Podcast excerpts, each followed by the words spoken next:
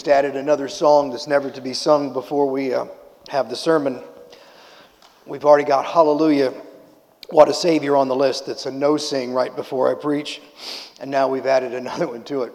What a beautiful song, and what a beautiful sentiment indeed.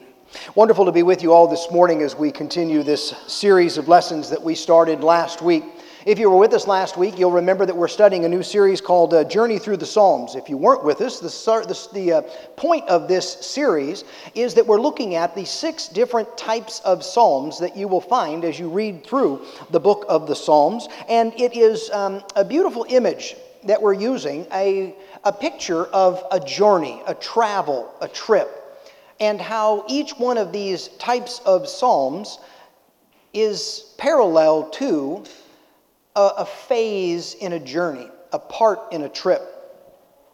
Last week, we, uh, we used this image right here that's on the screen behind me, and we talked about picturing ourselves in this kind of a scene. And if you put yourself in a picture like this, you can almost begin to, with your imagination, hear the, the beautiful sounds of nature and the call of the birds and the rustle of the leaves. You can hear the crunch under your feet. You can feel the breeze and the warmth of the sunlight on the back of your neck, the, the smell of flowers wafting through the air. And there's just something beautiful and picturesque and wonderful about um, a trip like this. These are Psalms of orientation. This is what we talked about last week songs of praise. Times when we know who God is, we identify who He is and what He's doing in our lives, and we can praise Him for all of His goodness. We feel close to Him, we feel His blessings all around us.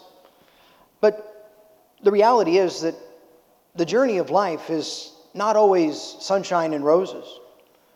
The journey of life is not always flowers and easy pathways. In fact, sometimes the journey of life is a very difficult trek. You know, one of my one, one of the, uh, the things that appeals to me is really meaningful, deep literature. And so, whenever I think about things, I often go back to some of my favorite forms of really deep literature. And this is right about my reading level, but you'll remember this from uh, Oh, the Places You'll Go. And you know, last week was like this. Last week was a beautiful picture, and if this was last week, then using our same source, this is this week. You know, sometimes the journey's not easy.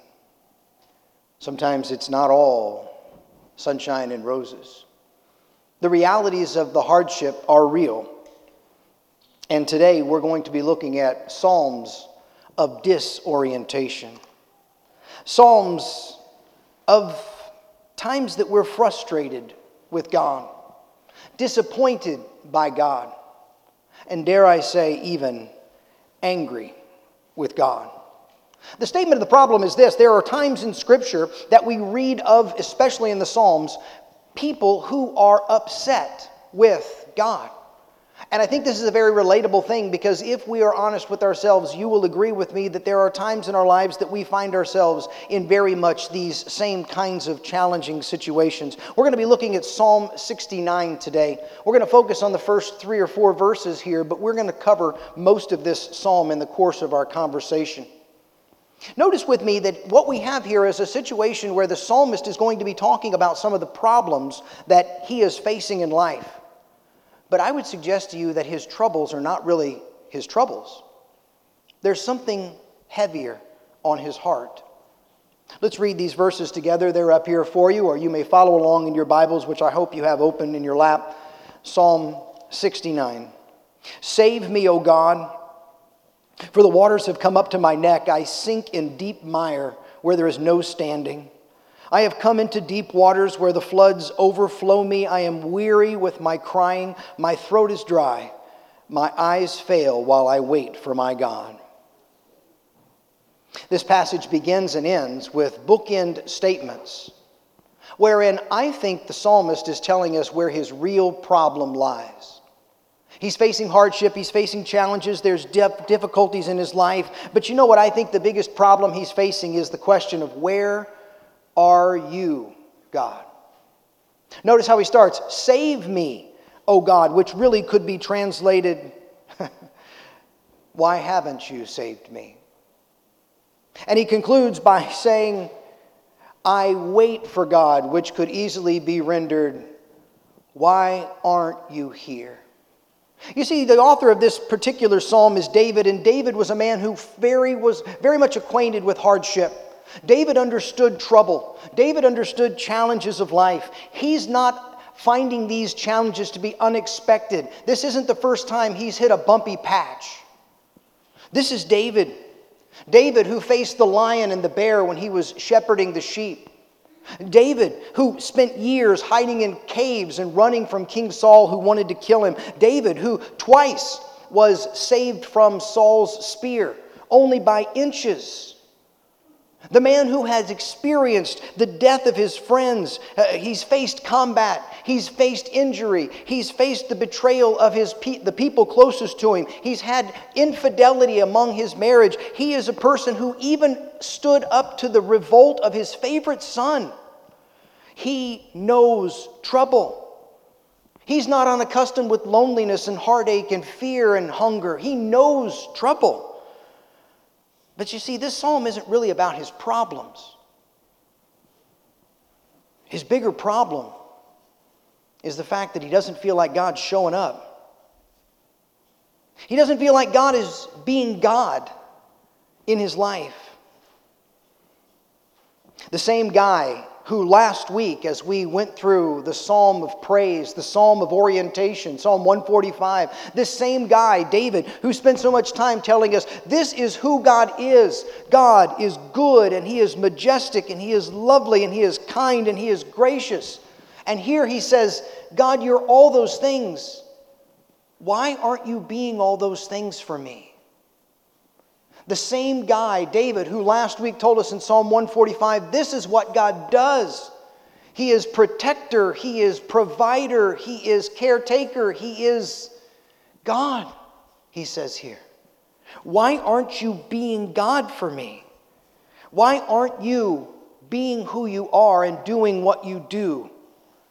You see, I don't think that it's simply David's problems that have him down.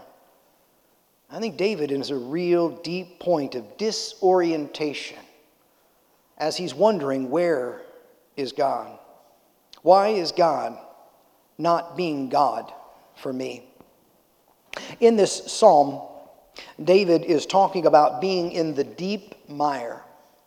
He's being thrust in the deep mire. And I think that's symbolic for the, the kinds of problems that we face in life. And what's interesting to me is as we go through the rest of this psalm, we're going to see David talk about the kinds of problems that he's facing in his life. And I think you're going to find that they are very, very relatable.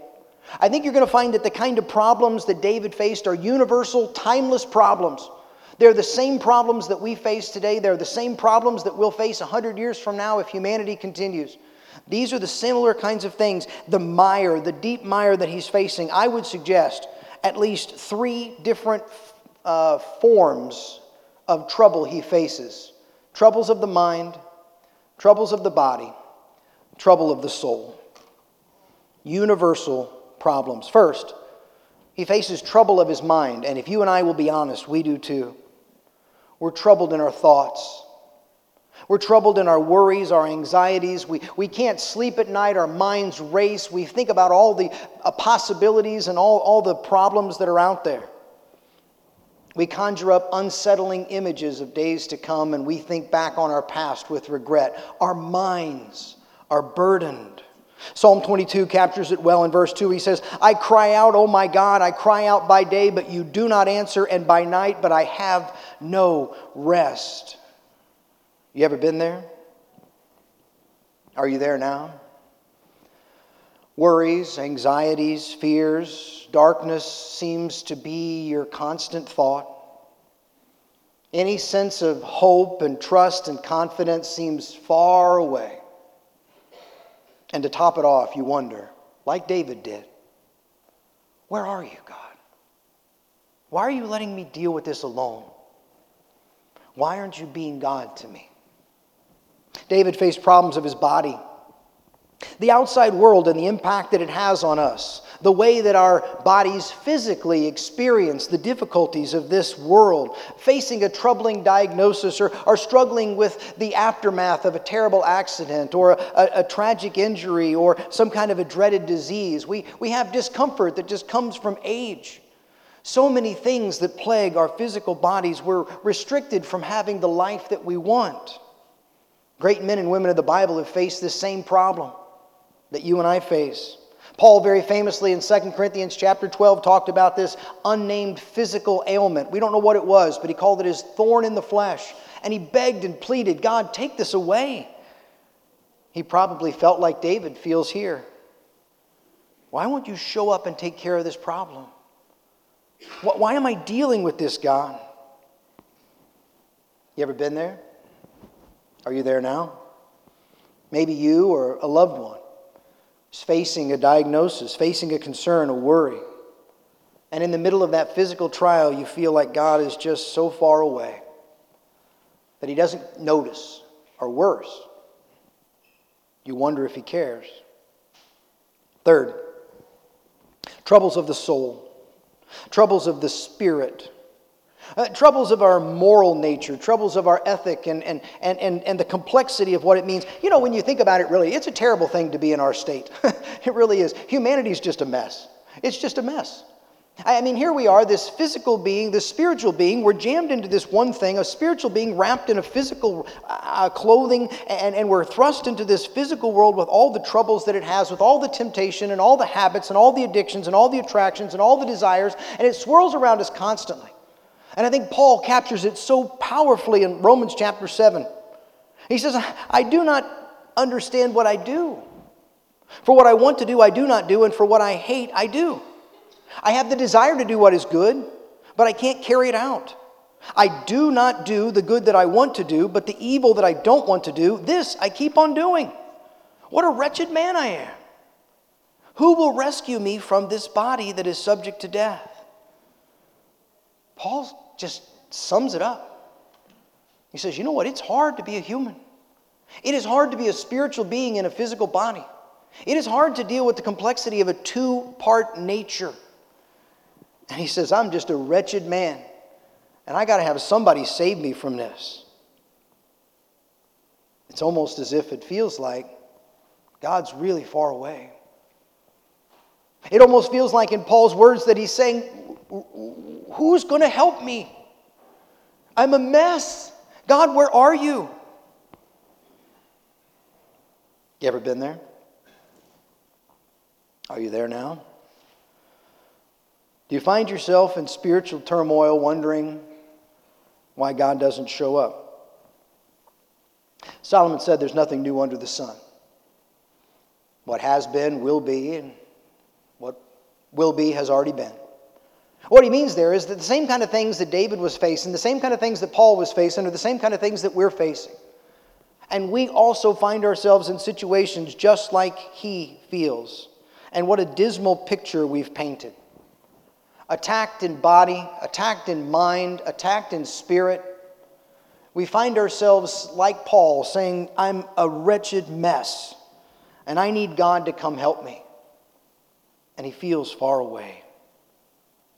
In this psalm, David gives some specificity to some of the things that he's facing. Troubles of his mind, troubles in his attitude, the way he's thinking and his outlook. He says in verse 5 that he's dealing with foolishness. Foolishness in the Psalms and in the Proverbs, the wisdom literature of the Bible. Foolishness is doubt. David says, Even with all that I've experienced in, in my walk with you, God, I, I'm suffering from doubt. It plagues me.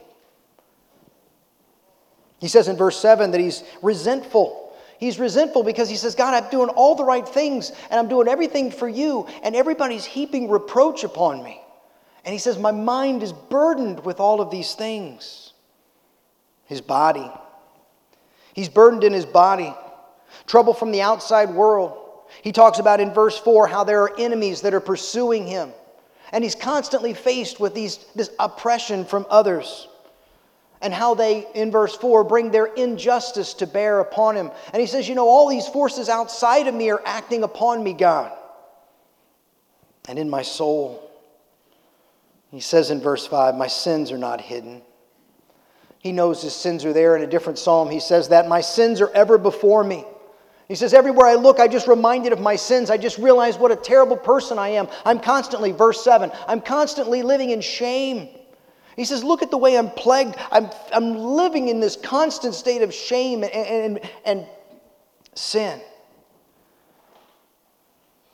And God, you feel far away. The process of disorientation and working through disorientation is something that I think we can learn from this psalm and from psalms like these. These psalms give us permission to name these realities before God. And what we're going to see is they're going to move us through a process. They're going to move us from request to trust. And they're going to move us through request in a couple of phases. They're going to open up the possibility of honest complaint, where we can tell God exactly what we're upset about. And through that, we can come to true confession, recognizing what we need to do different. And we're going to find that we have opportunity to give assertions. Sometimes we're going to say, God, I don't think I'm guilty. And sometimes we're going to have those heavy words God, I don't think you're here for me.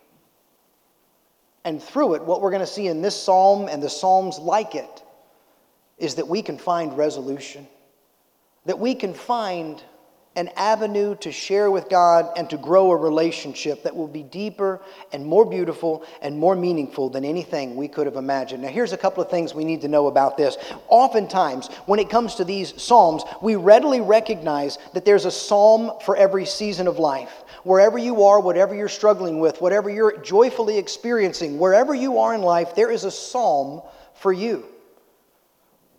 One of the problems is we often turn to the wrong ones at the wrong times. We often turn to the wrong ones at the wrong times. When we're in a period of disorientation, we're in a period of frustration, we're in a period of disappointment, and we feel like God's far away, it stands to reason that we would refocus on Psalms of praise, Psalms of orientation, right? Psalms about how good God is. Well, yes, we should, and maybe not at first. Let me explain what I mean. We do need to refocus on God, absolutely. But there'll be a time for that. I think one reason that we don't gain from these Psalms is because we avoid the ones that are hard. And frankly, this is a psalm that is hard. But let me explain to you how I think this works in our lives in a beautiful way. Let's say that I'm dealing with a deep, dark bout of depression. And I'm so burdened and I'm filled with swirling doubts and I'm filled with all kinds of sadness, and the world just seems dark and, and God seems far away. And, and I do all the things that I should do. And I turn to Scripture and I open into Scripture and I come to the Psalms and I come to this psalm. And I find myself connecting with David's hurt. He says, Shame has covered my face. And I say, You know what? I feel like that too. He says, I've unjustly borne reproach. And, and I say, I, I feel that way too. He says, I've stolen nothing, but I'm made to repay. And I say, I, I feel that way. Injustice, I feel that. I understand that, David. I'm there with you. He says, I feel like the song of drunkards, which I just love that line. That's such a fun line. And what that means is that even the drunks make up stories about how bad you have it. And I say, I'm there, David. I feel that with you. And suddenly I feel a lot worse. that didn't help at all. All that did was make me even more depressed. But that's not the purpose of this psalm. The purpose of this psalm is not to heap on top of us sadness and depression and frustration and anger because we need to read all the way through it and see what David learned from this psalm. The point of this psalm is to help people see that they are invited to bring these concerns directly before Almighty God, to honestly make unguarded statements of complaint and concern and worry.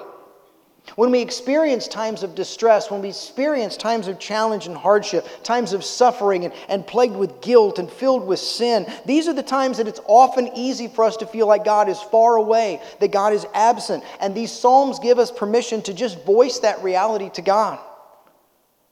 Now, let me explain something. I'm not talking about complaining for the sake of complaining. I'm talking about complaint for the sake of resolution. But think about how special that is. We are given permission to come into the presence of Almighty God and fuss and fume and gripe and complain, share whatever the hardships of our life are at that time. And I would suggest to you that not only is it beneficial for our souls, it is deeply powerful for our relationship, our relationship with God. I'll give you an illustration. I don't know if it'll be a good one, but it makes sense to me. I've been blessed by my children in so many wonderful ways. They have made me feel treasured and honored, and they have made me feel close, and they've made me feel appreciated. And I have been so, so blessed by them in so many wonderful ways. I've had them say nice things about me. I've had them give me statements of compliment and, and, and adoration, and those are wonderful. But you know, one of the things that have made me feel the closest and most treasured, ironically, are times that they've been mad at me, disappointed in me, frustrated. I, I remember, I remember very vividly a scene not too long ago when one of my children was so furious with me, just angry, fists just tight, face tight, tears streaming down face, yelling at me about how unfair this was, how unfair I was, how unfair the world was. Just angry. And I dropped to my knees they collapsed into my chest and just began to beat my chest with their little fists. As I wrapped my arms around them, sat down until they just fell asleep in my arms. And I don't know that I've ever felt as close to one of my children as I did in that moment. It was precious. For all the kind words and birthday cards and best wishes that I've ever received from my kids, I wouldn't trade that moment for any of them because I felt so honored that they came to me with such a sincere reality of their experience. And they entrusted me with something so personal and so deep. What if that's the lesson of the psalm? What if that's part of what David is trying to help us to understand? What if that's part of what God wants us, these Psalms to mean for our life? Is it possible that one of the obstacles between us and God, between us and the relationship that we want to have with God, Better yet, between us and the relationship God desperately wants to have with us, what if one of the obstacles there is that we can't share with Him our true feelings? We can't share with Him our frustrations. We can't share with Him our disappointments. We can't talk to Him about the times that we don't think He's fair or we don't think He's there. I wonder if this psalm and psalms like it are kind of God's way of dropping to His knees, opening His arms, and inviting us to bury our head in His chest and beat him with our little fists as we just cry and cry and cry until he wraps us in his love and holds us in his love. I'd like to think that that's what this psalm is about. And I think that's one of the unseen beauties of a psalm like this. How do we do that? I think the psalmist gives us a really good pattern to follow. I think there are some steps that we can look at, and I think that what we have here on the screen is the beginning of what that looks like to take a request in the form of honest complaint, true confession, assertion of innocence, or assertion of absence, and to arrive at the point of trust and hope. Let's start with the request. We have to make a request. Isn't it amazing to think that God has invited us to make our request known to God? Philippians chapter 4. Make your request known to God. Just this morning, as we were talking in the auditorium class, we were talking about making our request known to God in prayer, asking anything, talking about everything, bringing everything before Him, uh, praying without ceasing. How incredible it is that we've been given that honor. The God of the universe sits on the edge of his throne and says, Come talk to me. And the Hebrew writer says, Come boldly before the throne of grace that we may obtain mercy and find grace to help us in times of our trouble. We know these things, but you know what we often do is we put the little caveat on it that says, as long as you talk about nice things in nice ways. But you see, the Bible doesn't say that. I think, in fact, the Bible says that it's okay and even good for us to be honest about those things that are dark and heavy, frustration and disappointment. But sometimes we don't feel like that's okay. David did. David was called a man after God's own heart, and David was very pointed with God about his frustrations. David was called a man after God's own heart, and he made no bones about the fact that he said to God, I'm disappointed, I'm angry, I'm frustrated, and I don't think you're being God to me. And I think David found a resolution, David found a relationship that he couldn't have possibly found in any other way. And I think maybe it's an obstacle that we've found as well. You know, when Paul said, bring our requests, I don't think he put a qualifier on it, nor should we. Sometimes they come out as honest complaints, or true confessions, or strong assertions. First, honest complaints. You know, we have this idea we should keep a stiff upper lip. That everything we should do, we should never complain. Don't complain to anybody. Don't ever, you know, vent your concerns. But David complained to God. He complained to God honestly and he complained to God openly. He said, This is happening in my life and I don't like it one bit. Now, again, we're not talking about complaining for the sake of complaining. We're not talking about blaming God for something that he hasn't done. But we're talking about being clear and honest about the concerns that we're having.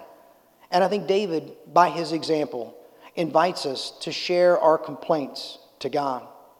Sometimes they're in the form of complaints, sometimes they're in the form of confession.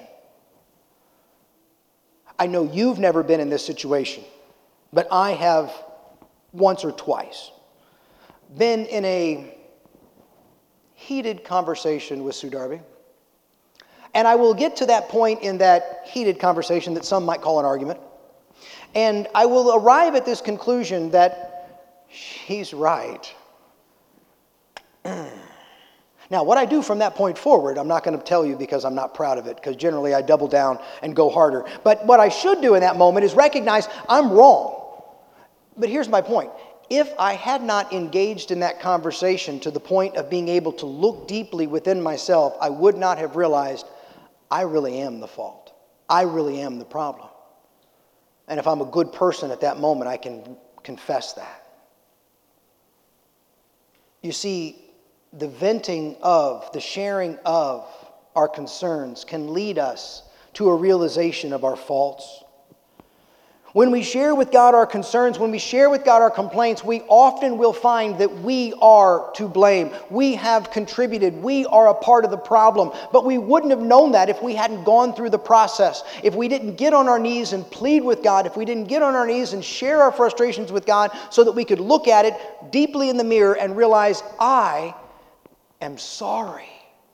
I am wrong. And I need forgiveness. You know, sometimes I think that one of the great blessings of complaining to God is having God show us that we are our own problem and open those loving arms to say, Are you ready? Are you ready to change? True confession. How many of my complaints in life might lead to confession if I allow my words to come before God? Third, we might find that our request takes the form of assertion. Sometimes we assert, as David did frequently in the Psalms, where he says, God, I haven't done anything wrong. He says, I have not stolen. I haven't done anything wrong. I haven't broken your laws. I haven't done anything wrong, and yet I'm facing these kinds of concerns. And I'm, I'm asserting, God, that I am innocent, and I'm asking you to come to my aid. Sometimes the assertion takes the form of feeling like God is absent. God is far away. And we read David frequently saying, God, why are you so far from saving me? Why are you so distant? Why are you turning your back on me? Why aren't you coming to my aid? And if we talk it out and we share it, we can begin to process it. Let me ask you this with your spouse, which of these two models is going to bring you closer in relationship. One, you feel they're cold or distant, you feel they're far away, you feel they don't care. So you decide, I'm going to press it down. I'm going to push it into the deep recesses of my soul. I'm never going to speak about it. I'm never going to talk to this person about it. And it just slowly seething, cancerous kind of growth in the bottom of your very being destroying and eroding your relationship. Or you say to that person that you love desperately, I don't think you're treating me fairly. I don't like the way this is going. I don't like what's happening here. I want to voice my displeasure. I want to voice my dis- disappointment. And we get it out and we share it and we heal and we resolve and we grow closer in our relationship. I think that's what David's doing. I think David is coming to God with a clear and, and heartfelt appeal and saying, This is how I feel, God. I feel that you're far away. And I don't want to press it down in the recesses of my soul until it erodes our relationship because our relationship is important to me. And I want to have a relationship with God, and I want to have a relationship with you, and I want us to be strong in our relationship. And so I want to bring you my true, honest complaints. And I want to bring you my honest, heartfelt confessions. And I want to come to you when I feel disappointment, and I want to come to you when I feel like things are unfair. And I want to tell you when I feel like you should be acting on my behalf.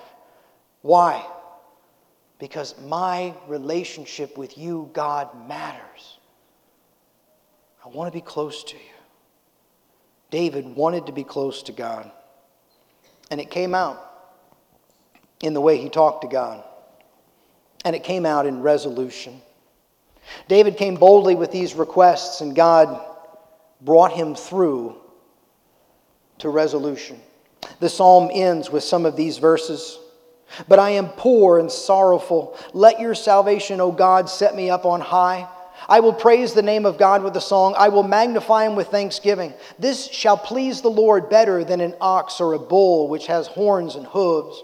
The humble shall see this and be glad. And you, you who seek God, your hearts shall live. For the Lord hears the poor, he does not despise the prisoners. Let heaven and earth praise him, the seas and everything that moves in them. For God will save Zion and build the cities of Judah, that they may dwell there and possess it, and the descendants of his servants shall inherit it, and those who love his name shall dwell in it. Do you remember how it started? Where are you? Why aren't you here? I'm disappointed in you. I'm frustrated with you. Why aren't you being God to me? And how does it end? Let the heavens and earth praise. He found resolution. He found trust. He found confidence. He deepened his relationship. He found hope. Is it possible that one of the obstacles between me and the relationship I want to have with God. More true, the relationship He wants to have with me is found in my resistance to come honestly and openly to bare my soul before Him. To bring my screaming little childlike hurt, bury my head in His chest, and beat sorrowfully as he wraps his arms of love around me and brings me to a point of resolution. So, at this point in the lesson, I would typically say, Here's what I want you to do this week. Go home and read this passage, or say this prayer, or do these things, or journal on this, or reflect on this thought. But this is a deeply personal topic. And I don't know what you need to do with this lesson. I don't know what the conversations are you need to have with God. So I'll just leave it at this.